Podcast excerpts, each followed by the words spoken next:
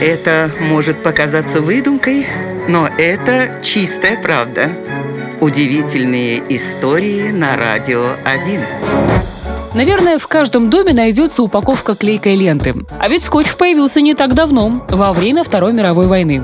Изобрела его Вести Стаут, мать двоих морских офицеров, участвующих в битве на стороне США. Она мечтала внести свой вклад в победу над фашизмом и долго думала, как же облегчить жизнь сыновей на фронте.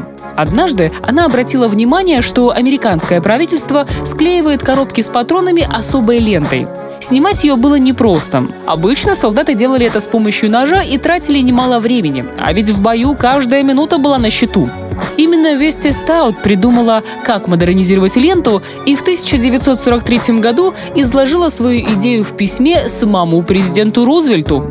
Тот прочитал и доверил разработку компании Джонсон и Джонсон. Вот так и появился скотч. Клейкий с одной стороны и прочный, а также водонепроницаемый с другой. У военных он быстро приобрел популярность, ведь с его помощью не только заклеивали коробки, но и чинили ботинки, сумки и даже устраняли пулевые отверстия в самолетах. Вот такая вот удивительная история.